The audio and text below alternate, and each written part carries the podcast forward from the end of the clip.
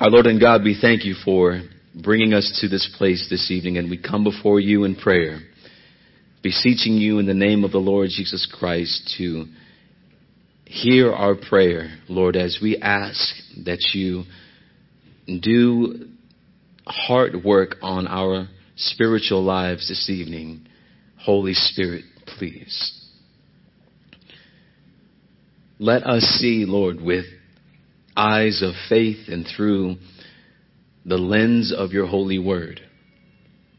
What it means to truly be a disciple of Christ and therefore be a healthy church member as we conclude tonight this series that you by your grace have given us the the strength to to learn from and endure through. I pray that you help me to decrease so that you may increase. Pray that you help me, Lord, to become less so that you become more. I pray, Lord, that your people only see you and only hear you, Father. For the glory of God and for the sake of Christ we pray. Amen. Well, good evening. Thank you for joining us for our midweek time of worship as we conclude our series, What is a Healthy Church Member? And while we conclude our series, we, however, can you turn this down a little bit, brother? You? We, however, do not conclude the, the application of the vital lessons that we've learned over the past three months in this series. Brothers and sisters, healthy church members come from healthy churches. Healthy church members arise from, grow from healthy churches as God's word is preached as an affinity for the glory of God in Jesus Christ and his gospel is pushed to the forefront of the church as the person and work of the Holy Spirit are more and more being fed from the pulpit. The members who eat and eat well undoubtedly become mature Christians and therefore healthy church members. The more that you eat from that which is being fed, the, that good food that's being fed each week, the more mature you become and the healthier you are spiritually as a church member. We know that good, great spiritual food is being served each week. The question is, how well have you been eating? Good food is served each week. The question is, how well have you been eating? Food is being served. Are you eating? And are you eating well? We have learned so far that a healthy church member is an expositional listener. Just as we teach each week, paying attention to the details of scripture. So a healthy church member of this local church, right? We are to listen with ears that are paying attention to details. An expositional listener pays attention to details. Friends, ask yourself this evening, how would I grade my listening ear? How would you grade your listening ear? What grade would you give yourselves? What grade would I give myself? Because I'm not exempt, brothers and sisters, from listening. I pray that as you see me sitting in the front row, that you see that I'm intentionally sitting in the front row. I pray that when you see me pull out my laptop and begin to take notes, that you're modeling that as well, or that you're following that model because I'm modeling that for you. I'm not above listening. I'm not above taking notes. Do you ever see me get up and go to the bathroom? You should say no. I'm modeling that for you because I'm modeling what it means to be a listener, a learner. So how well are you learning? What grade do you give yourself? What gr- let me ask you this. What steps do you take each week to tune your ear to the word of God? What steps are you taking? Let me ask you a few questions. Are you sitting in a place where you will not be distracted? Now it's a small building, but you can position yourself in places where you will not be distracted. Wherever I go, whenever I go to hear someone speak, people that I go with are usually probably irritated by me because I sit as close as possible. Why do I do that? so that nothing distracts me. Friends, the smallest things can be distracting. And we by nature are people who are easily distracted, aren't we? Yes. So what steps have you taken to have a better listening ear as the Word of God goes forth each week? Maybe you've begun to take notes. Maybe you have begun to bring your physical Bibles. Because having your Bible out on your phone or having your, you know, your app that you bring out that has the Bible on it, you know as well as I do, can be very distracting. Because times you could be at looking at the scriptures, all sorts of alerts or messages could pop up on your phone. And all of a sudden you are now distracted from God's word. It's that easy. In the parable of the sower in Matthew 13, what was one of the causes for the seed that was being sown to wither and die? What was the cause? Do you remember?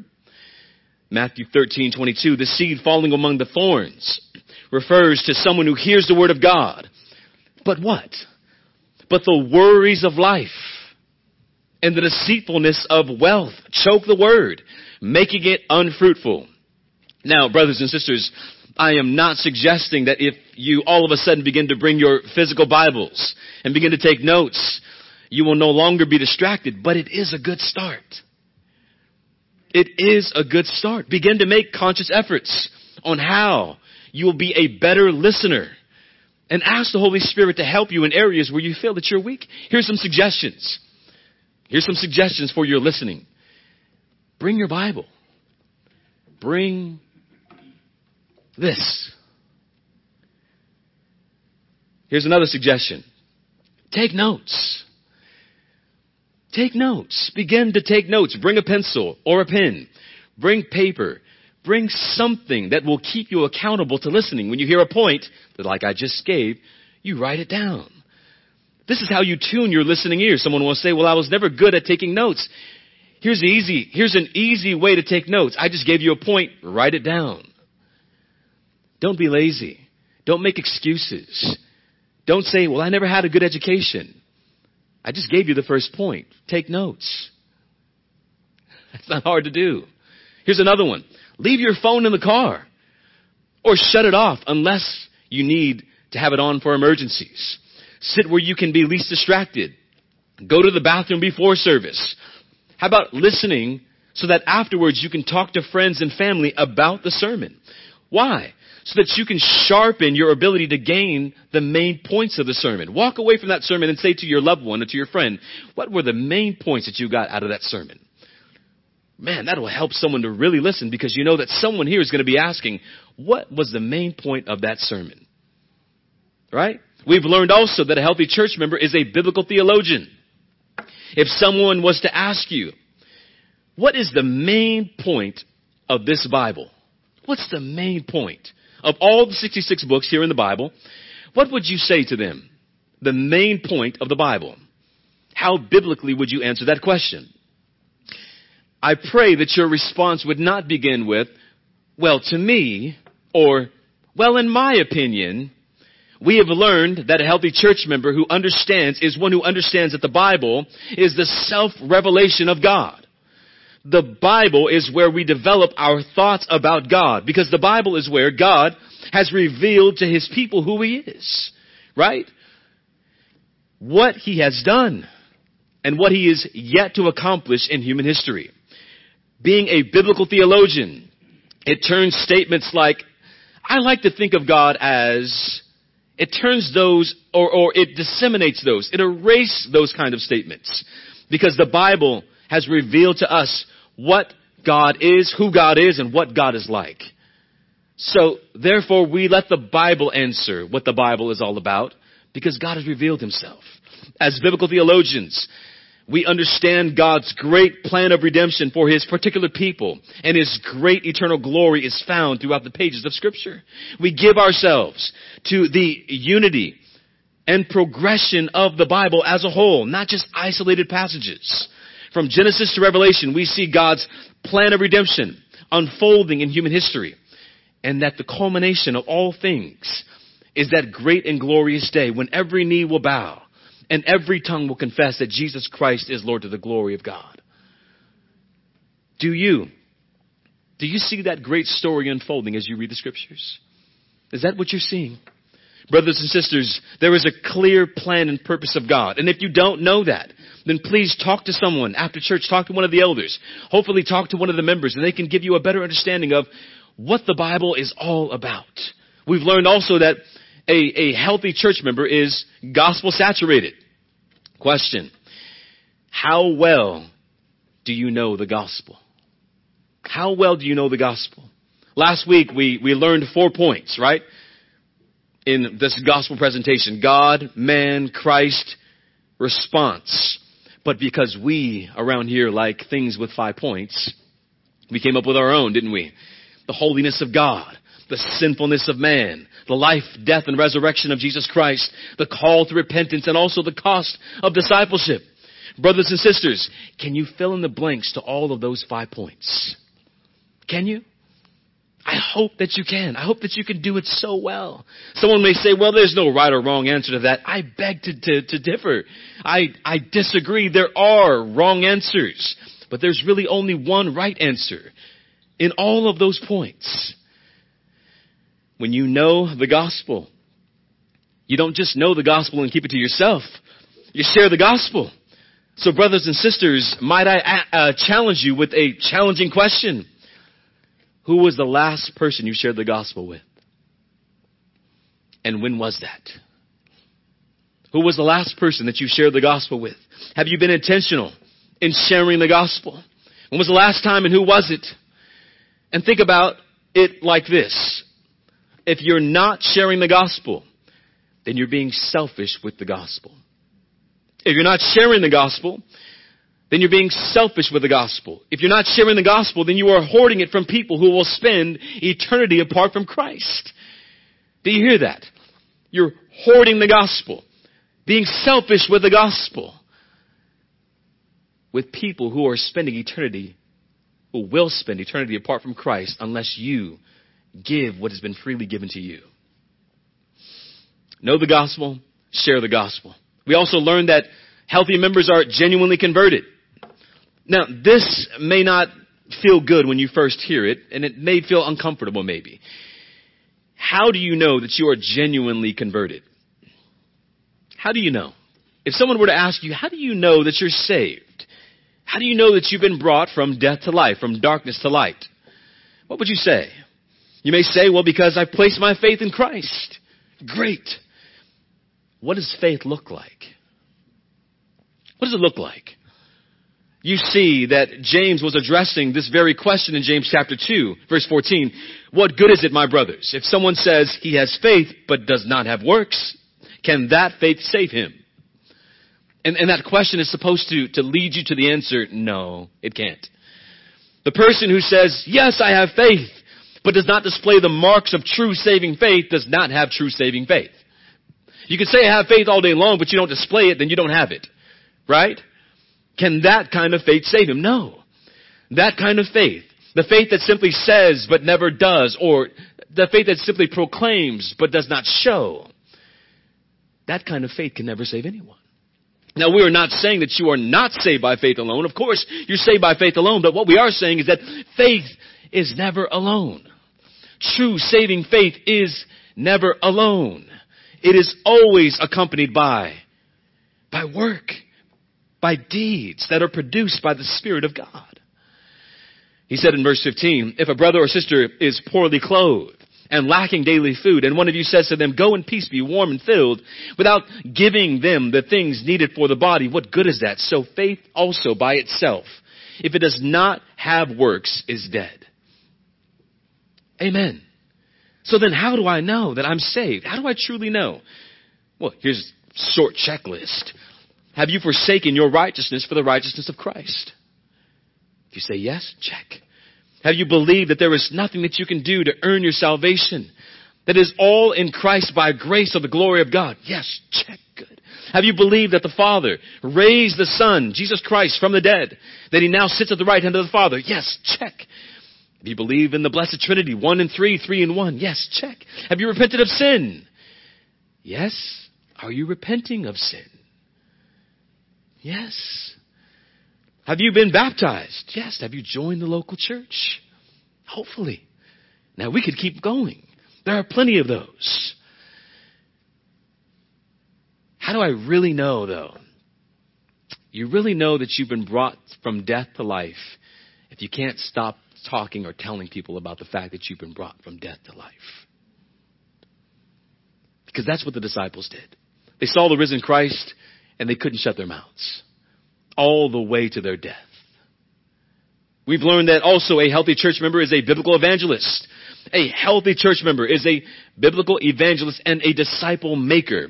Here's a paraphrase from Mark Dever. Listen closely. If someone claims to be a Christian and yet they are not sharing the gospel and they are not making disciples, I don't know what they mean when they say they are a Christian. If someone says, I'm a Christian, and that word means so little today, doesn't it? So many people carry the moniker, the name Christ, Christian. And yet their lives look nothing like what the Bible describes as being a true Christian. And this brother says, if you are not sharing the gospel or discipling anyone, I don't even know what that means when you say you're a Christian. Meaning, you can't say you're a Christian if you're not sharing the gospel or at least making disciples. Because they go together. They're connected. Do you share the gospel? If not, then I don't know what you mean when you say I'm a Christian. Next, they're a committed member. Not a hopper, a shopper, attendee, or an avoider. They are committed to the local church. A committed member is visible. They're here. They are present. Always present. Whether they want to be or not, they're here. Whether they had a bad morning or not, they're here. Nothing takes precedence, precedence over the Lord's day. Nothing takes precedence if they can make it on a Wednesday. They are present when the body gathers. Amen. They show they've been grafted into the body, that they have been brought from death to life, that they are vitally connected. They don't put the church down. They uplift the members and its leaders. They are committed to the local church. They, they follow humbly, but not blindly. They trust their souls to those who have been trusted by the great shepherd to shepherd their souls. They seek discipline because they know it's good for their souls. And they seek to be, they seek to be more and more like Christ. They are praying for the local church and its members. They are constantly growing. All of this we've learned over the past three months. Now I wonder if you could think of any other ways in which we could be healthy church members. What, what would you add to that list of 10 that we've gone through over the past three months? Here's a better question. I wonder what the Bible would add to those 10, if we could add more to those. Well, the Bible does have a long list, and tonight, in conclusion, I'd like to give you just 16 points. Wake up, brother. I'd like to give you just 16 points and it could be 59, but let's just go with 16. 16 points as we close our series, What is a Healthy Church Member? See, this is why it's good to bring your Bible because it forces you to stay awake and write and you don't get sleepy and start yawning. You could open your Bible if you want, brother. Number one out of 16. Love one another. Healthy church members love one another. John 13, 14. John 13, 34 and 35, John 15, 12, John 15, 17. There's actually maybe eight or nine more passages we could add to that. Brothers and sisters, how did the Lord Jesus Christ say that the world would know that we are His disciples? How did, the, how did Christ say that the world would know that we are His and His disciples? How will the world know? The world will know the truthfulness in Christ and all that he has claimed to be when we have love one for another. Not just any kind of love though. Jesus said in John 13 that we are to love one another in the same way that he loved us. The love that will be, that kind of love will be marked as believers and followers of Christ. Give the same kind of costly, God exalting love that Christ displayed in his own life for us. It is a love with the depth of the cross. That's how deep it goes. It is a love with the breath. It reaches from heaven to earth. That's the kind of love that we are displayed to one another. A depth that has, we, we are willing to do anything and, and the breath for anyone. That's the kind of love that we are to have for one another. We love because He first loved us. Love is a very easy thing to say. But what does it look like in the life of a disciple? How does it look practically? We will know that we love each other when we are, number two, devoted to one another. Romans 12:10. Devoted to one another. We are committed to one another. Just as we've been joined to Christ, we have also been joined to one another. Listen, we've been joined on what basis though? On what basis are we united to one another? Are we united to one another based upon our likes and dislikes? No. We are united to one another on the basis of faith in Christ. That's what unites us. Christ is what unites us. Therefore, my bond with you and my bond with our Chinese brothers who are meeting underground right now to worship God, that bond that we have with each other and with them, it is stronger than any bond that we have with our unregenerated blood family. This bond that has been, that has united us in Christ, that Christ has united us, this bond is deeper than our own blood bonds of unregenerated family members. This bond runs deeper. It's in Christ that we are united. We must seek, or we must see ourselves as being united by the gospel of the Lord Jesus Christ. We are not united on our ethnicity. You should not come to this church and say, well, there's, I see a lot of brown in here. I feel okay. You should come to the church and hear the gospel and say, yes, the gospel is being preached. They believe it. I believe it. Therefore, we are united. Don't go to a church because you see people that look like you. Now, obviously, like attracts like, but that should not be the primary attraction. The primary attraction should be Christ and the gospel. We're not, we're not united because of our upbringings, because we all grew up on the east side. No. You should want to be united with people who grew up on the west side and the north side and the south side because you believe the same gospel that they believe. Amen. We're not united because of our taste in food or music. We are united because of Christ. Christ unites us. He unites we who would otherwise be divided. That is the power of the gospel. Amen. Three, how does it look to love one another? Honor one another above yourselves. Romans 12:10. Since we are united in Christ, we follow the model of Christ, who, though he was God incarnate, took on the very nature of a servant and came to serve humanity all the way to the cross. We therefore, we take that same attitude toward one another. We honor one another above ourselves. We seek the good, we seek the good of others above our own good. Do you do that? Do you seek others' good above your own good in this local church? Four, we live in harmony with one another. What does love look like? It looks like we live in harmony with one another. Romans 12, 16.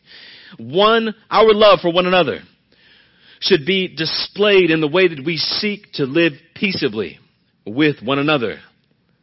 Live in harmony. Brothers and sisters, our harmony flows from our union. Our love flows from our union.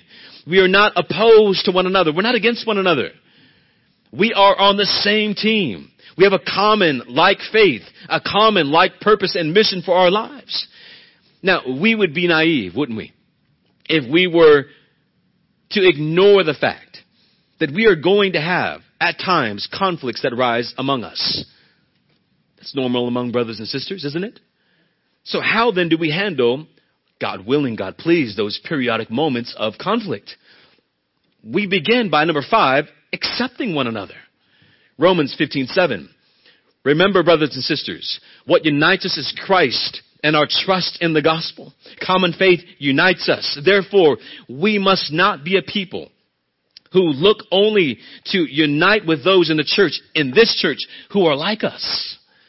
But rather, we accept everyone in this church. And we can be tempted, even in a small church like this, to begin to, to glean toward the older people, or glean toward the younger people, or glean toward those who like athletics, or glean toward those who don't, right? But brothers and sisters, that does not display the power of the gospel then.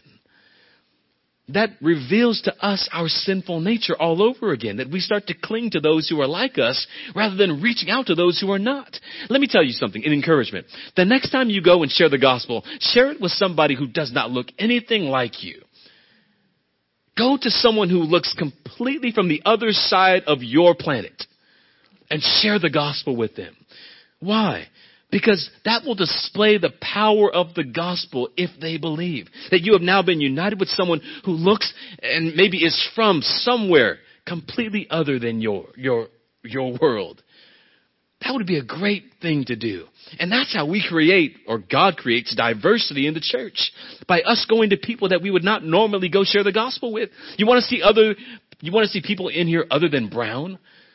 You want to see some yellow, some Caucasian, some others, then start sharing the gospel with those kind of people. Amen.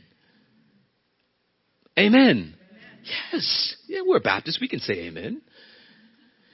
Friends, do you tend to congregate around those who you are most like?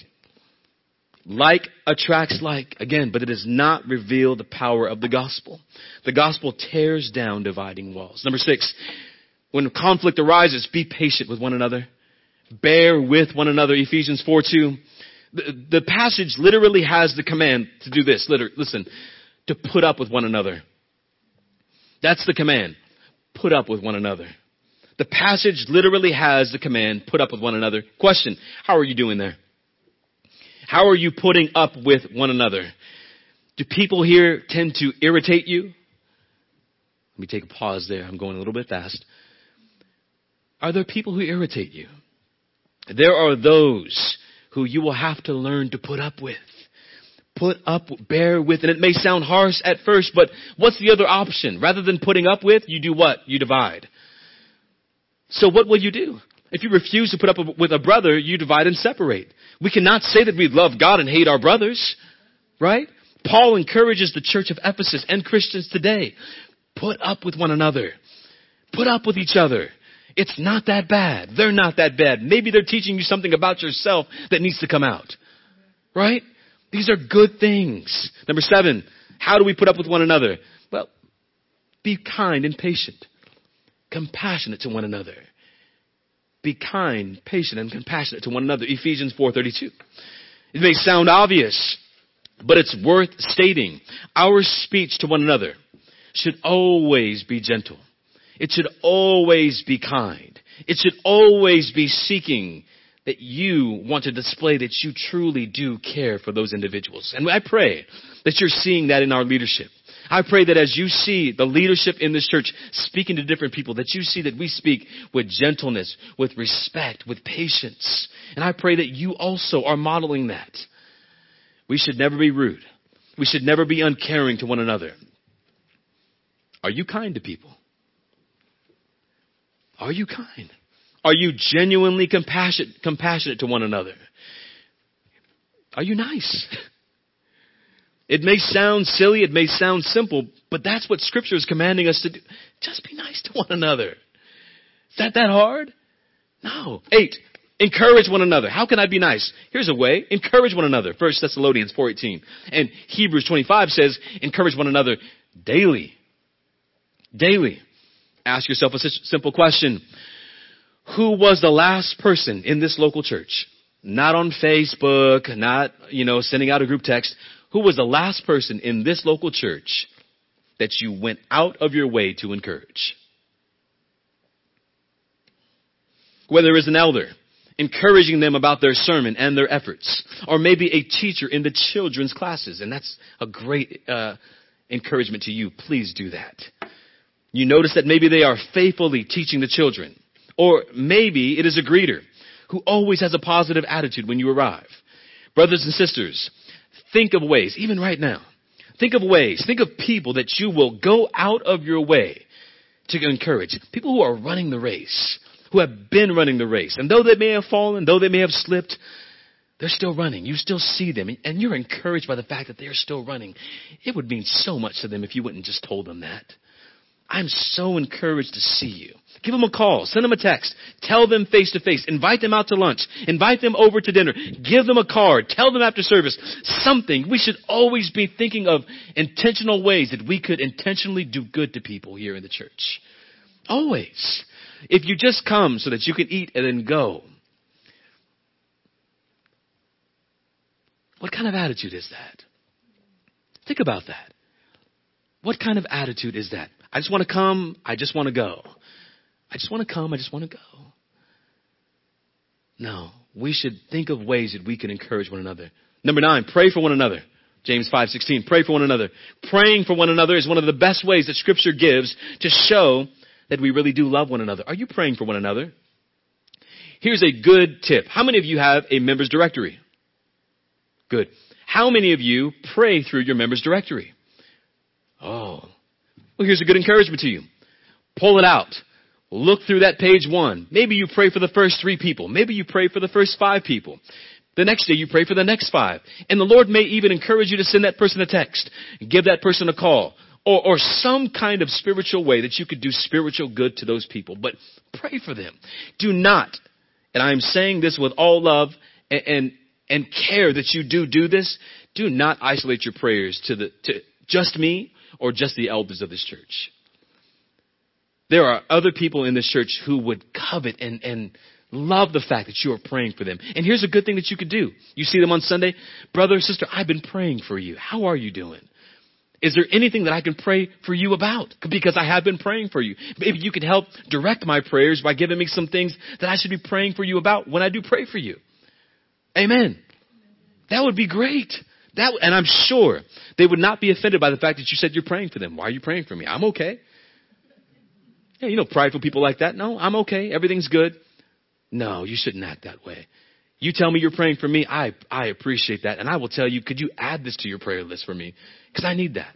I need all the prayer that I can get. Amen? Amen? How often do you intentionally pray for these people in the church? When you go up and talk to them, here's another way that you can do good to someone and, or encourage someone. Number 10, instruct one another. Teach one another. Romans 15. Colossians 3:16. Wait a minute. What am I supposed to teach? What do I know? Isn't there a certain level that you must attain before you can begin to turn and teach another believer? No. As soon as you, by the grace of God, come to place your faith in Christ, you should immediately turn and tell someone else how they too should trust in Christ and that the grace of God has saved you and that if they believe in Christ, it can also save them. He can also save them. What if they're already a believer?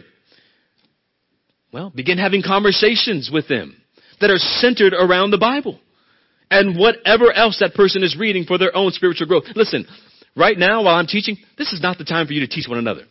Also, this is not the time for you to teach yourselves. If you come in here and as I'm teaching, you bring out another book and you're reading that while I'm teaching, that doesn't make any sense. Right? Because right now is my time to teach you. When this is over, then you begin to teach one another. That would be a great thing for you guys to do. Now, what should you teach when you teach? Open the Bible. Begin anywhere. Begin anywhere. And here's another thing we should not do. We should not begin to quarrel or corral, corral members and say, this is mine. And then, and then begin to develop some kind of jealousy if we see them talking to somebody else or begin to hoard around them. What are you guys talking about? This is my disciple. Get out of here with that. You should be excited at the fact that there are many people pouring into different people's lives in this church. Never go to one person. I am worried about people who only talk to one person. I'm worried about people who only talk to one person. You should be talking to everybody. You should be getting all of the spiritual input that you can. If you only talk to one person and you can only receive from one person, it says a lot about your teachability and your arrogance that you're not humble and that you can only learn from one person. And then you begin to develop a wrong dependence on that one person. You hearing me? You should be gearing, gearing from everybody who's teaching the gospel, right? Now, it's okay to check with a few guys and say, this is what I'm kind of hearing. What do you think about that? That's always a good thing. But if you isolate yourself to one person, or if one person who you are teaching, you begin to protect that disciple as if that's your only person or that's your possession, that's a wrong way to carry your, carry out your teaching amongst people. Does that make sense? Praise God. Number 11, admonish one another. Admonish, you guys know what that word means? Correct. As you teach, you will inevitably have to correct. That's Colossians 3:16. As you teach, you will inevitably have to correct. And we must be just as bold to correct as we are to teach. Let me say that again. We must be just as bold to correct as we are to teach. And those who are being taught, you must be just as acceptable or accepting of correction as you are of being taught. And in a sense, being taught is a way of being corrected, but sometimes we have wrong thoughts. Sometimes we have wrong ideas. And we must appreciate when someone comes along that says, actually, that's not right. Let me help you in this particular area. Don't get mad. Be accepting. Be thankful of the fact that they didn't let you carry on down a road that was wrong. Amen? When we correct, we must do so with directness, but also with true, genuine care for those who are being corrected. What kind of person can be corrected? Someone who's teachable, someone who's humble. Leads us to the next point. Verse uh, 12. Be humble. Be humble toward one another. 1 Peter 5 5. We must be humble. Be lowly. Following the example set by Christ and also counting ourselves as the least among the brethren. Brothers and sisters, do you carry yourselves in ways that display that you're meek? That you're approachable, that you truly care, that you are not above anyone, but you are the servant of everyone. And know that many of us will fail in all of these things that we've just explained. We're going to fail. All the things you're going to say, didn't you hear Pastor say? You're not acting like he said. You're acting the opposite, right? You know how we are. We're all going to fail. Look at me when I say this.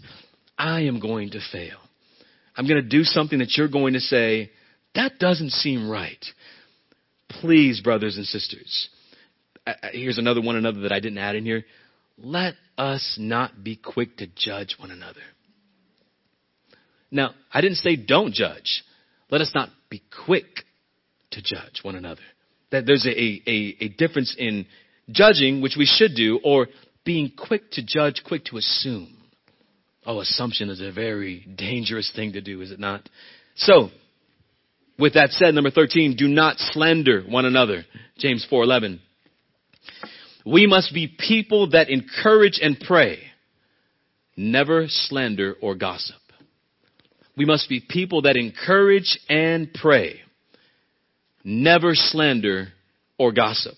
Brothers and sisters, how you doing there? How are you doing in the area of gossip or slander? Do you find yourselves gossiping with other believers? Do you find yourselves gossiping about other believers? Here's a better com- or question. What is the content of your conversations? Because isn't it easier to keep conversations going when you find yourselves talking about people?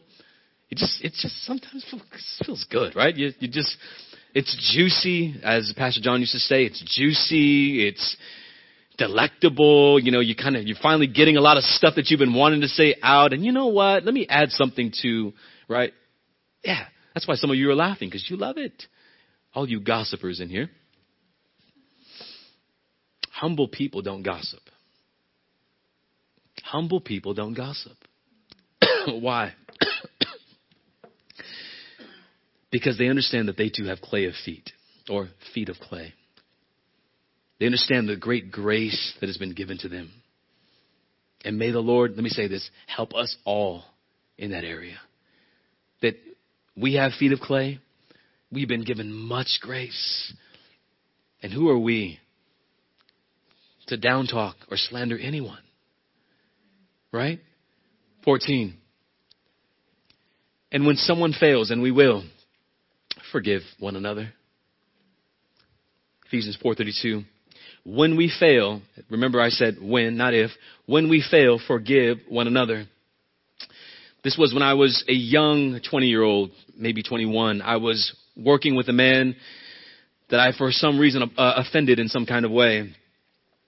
I found out that I had offended him, so I went to him and I apologized. when I began to apologize, or actually when I did apologize, he continued to tell me how wrong I was. So I apologized again. And he proceeded to once again tell me how wrong I was. So I apologized again. Remember, I was 21. I'm 37 now. So I began to apologize to him again and he began to proceed about telling me how wrong I was until I finally stopped him and said, so I've now apologized to you more than three times. You obviously do not want to accept my apology. So rather than apologize to you again, we can go across the street and we can fight. Because it seems like that's what you want more than my apology. He stuck out his hand and he accepted my apology. That's when I was younger. Um, I would not suggest you do that, and I'm not saying that that's a model that you need to fight, uh, that you need to follow. What I am suggesting is this: when someone comes to you and sincerely apologizes, it takes a lot of humility to do that. It takes a lot of accepting and owning their faults and their wrongs. Do not keep your foot on their throat. Let them up. Help them up. Dust them off. It's okay. We all mess up. We all fail. Let's move on. 15. You didn't think I was going to be able to do all this and by the time it got 8 o'clock, did you? Confess your sins to one another, James 5.16. That means that when you fail or someone fails you, you also can be honest and say, I too have failed. These are the areas in my life that I've messed up in. These are the blind spots in my life. And brother, your sin is helping me to see my own blind spots. That's great humility. It takes a lot to be able to say to someone, you know what? I've failed as well. I too have messed up. And it is a good thing when someone is coming to you with, with things that are hard for them and you share with them the things that are also hard for you. It makes them feel, it helps them to feel like they're human and that you're not some, some angel who flies around, but that you are human as well. We are all people who are in need of the grace of God. And in doing so, we lastly carry one another's burdens. 16, carry each other's burdens. Galatians 6 2. It is so important that we, when someone is experiencing hardships, toil, and trouble in their lives, that we let them know that we are here for them. And sometimes their sins and their failures are because of some of the difficult things that they're experiencing in their lives. And what they meet and what they need more than anything is for someone to come alongside and say, I'll walk through that with you. It's dark. It's scary. It's messy. But I love you enough to walk through that with you. And brothers and sisters, we never forget those who walked through the darknesses with us. There are those right now that maybe you have not seen in this church for a while. They will say that no one was there for me. And maybe they are right. I would challenge you to go through your members directory. Look through those who you have not seen in a few weeks, maybe even longer. Just send them a text. How are you? Have not seen you, been praying for you, or the Lord just brought you to my memory. You doing okay? Anything I can pray with you about? Just want to let you know that I love you, that we're here for you. That would be encouraging. These are ways, and uh, there are, uh, what, 29 more, 39 more that we did not deal with. But I pray that you get the gist of what it means to truly love one another. And I pray that the Lord will help you to go out of your way and do spiritual good to one another. Let's pray. Our Lord and God, we do thank you for your grace and for your mercy. Thank you for the strength that you have given us all, Lord, to endure and to walk through these sermons. We pray that you would help us to grow, help us, Father, to apply, and let it all be for your glory. In Christ, name we pray. Amen.